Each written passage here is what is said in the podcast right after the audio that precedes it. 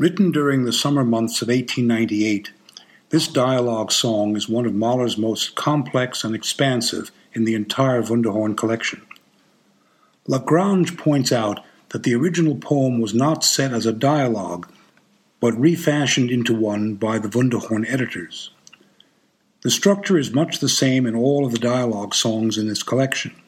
Here it is expanded to accommodate the length of the poem.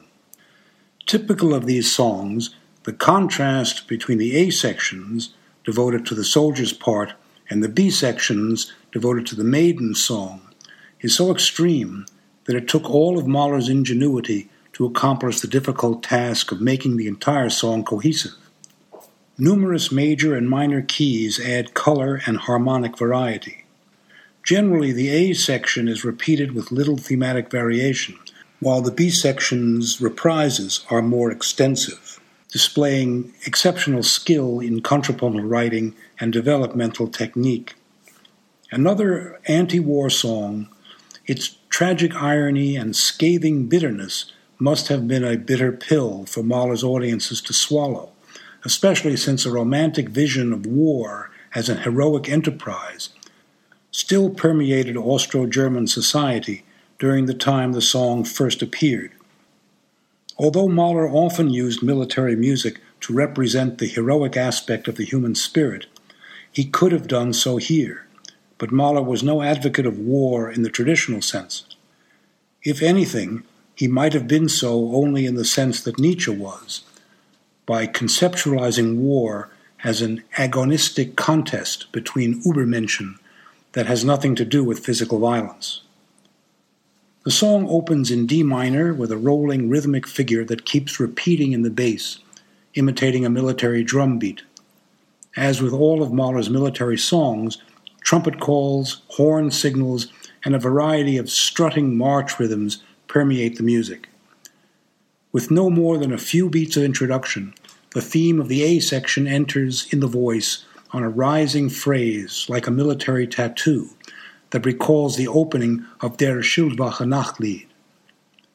The opening words of the tattoo figure, to which they are sung, return at the close of each A section as a call to freedom. A strident marching song ensues, ending with a long string of descending chromatic sixteenths in overlapping entrances that begin forcefully and diminish quickly, functioning as an extension of the vocal line that gives the prisoner's otherwise robust tune a caustic tinge.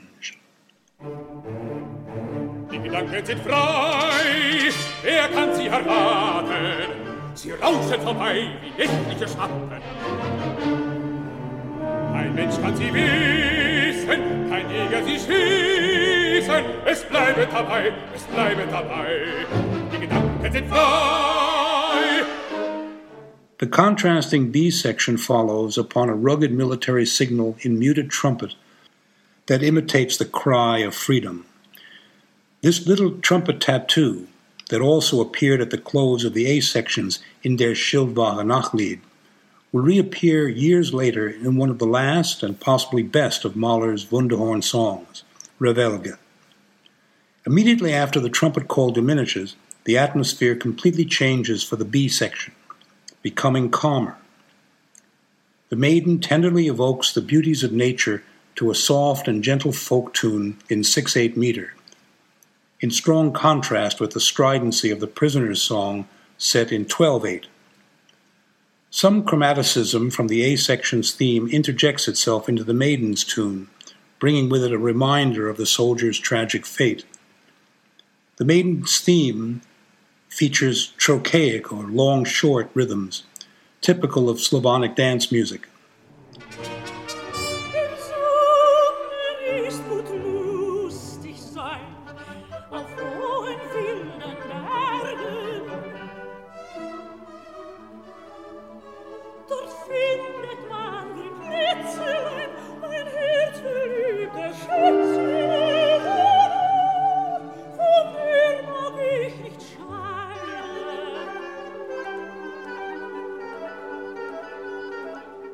A yodel like figure in anapestic rhythm, long, short, short, is played in woodwinds. It first appeared in the violins after the first two lines of the maiden stanza, and now provides a playful bridge passage to the return of the A section in G minor. No less acrimonious than before, the prisoner's lament is punctuated by sharp, forceful strokes on weak beats. The forceful downward pull of falling chromatic sixteenths that follow the cry of freedom at the end of the prisoner's stanza collapse on a deep plunge in the brass, chilling the atmosphere. The music quickly softens, leading to the reprise of the maiden's song. The B section that follows, in B flat major, is accompanied this time by a hint of the military drum roll from the A section in violins and woodwinds, which bring back the yodel figure. Mahler closes the section with a horn call on triplets, played by the oboe, that prefigures the triplet figuration that later appears in the scherzo movement of the Second Symphony and the post horn segments in the corresponding movement of the Third Symphony. Accompanying the oboe figure, first violins softly play an inverted version of the trumpet tattoo that was in, introduced during the first B section. Again, the seemingly virile march theme of the A section returns with essentially the same musical material, reinforced at first by strong march strokes in the strings, and ending as before with a descending chromatic phrase, this time in triplets rather than sixteenths. This is followed by the timpani roughly pounding out the anapestic march rhythm first heard back in the second measure of the song in the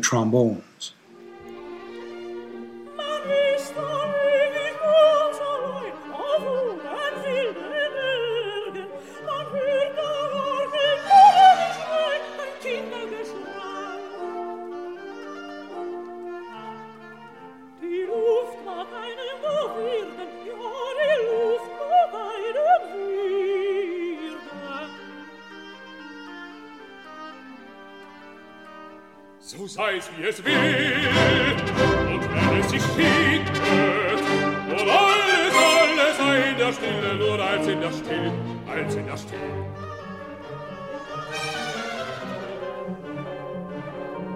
Mein Wunsch und Begehren niemand kann's wehren es bleibt dabei die Gedanken sind frei die Gedanken sind frei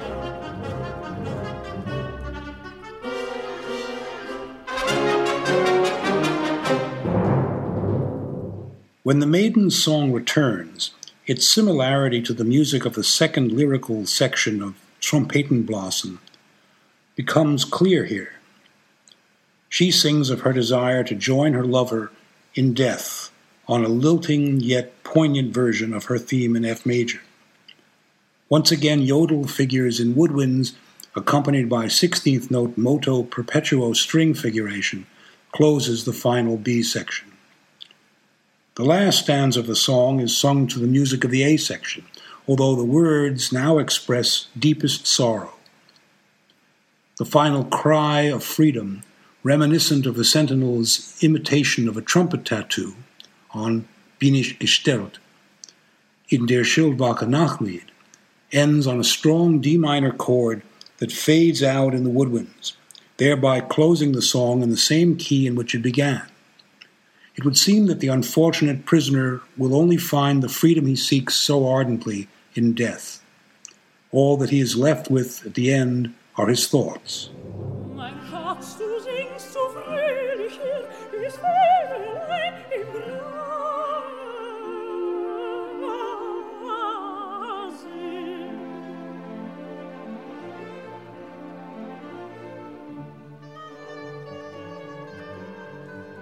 Ich steh so traurig bei Kerkertür, wär ich doch gut, wär ich bei ihr, doch muss, ach muss ich immer den Karren.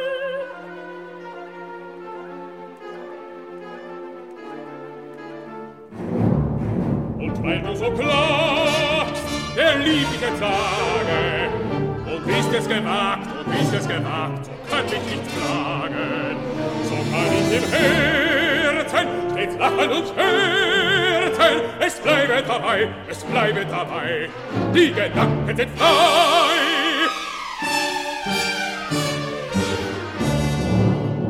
Die Gedanken sind frei.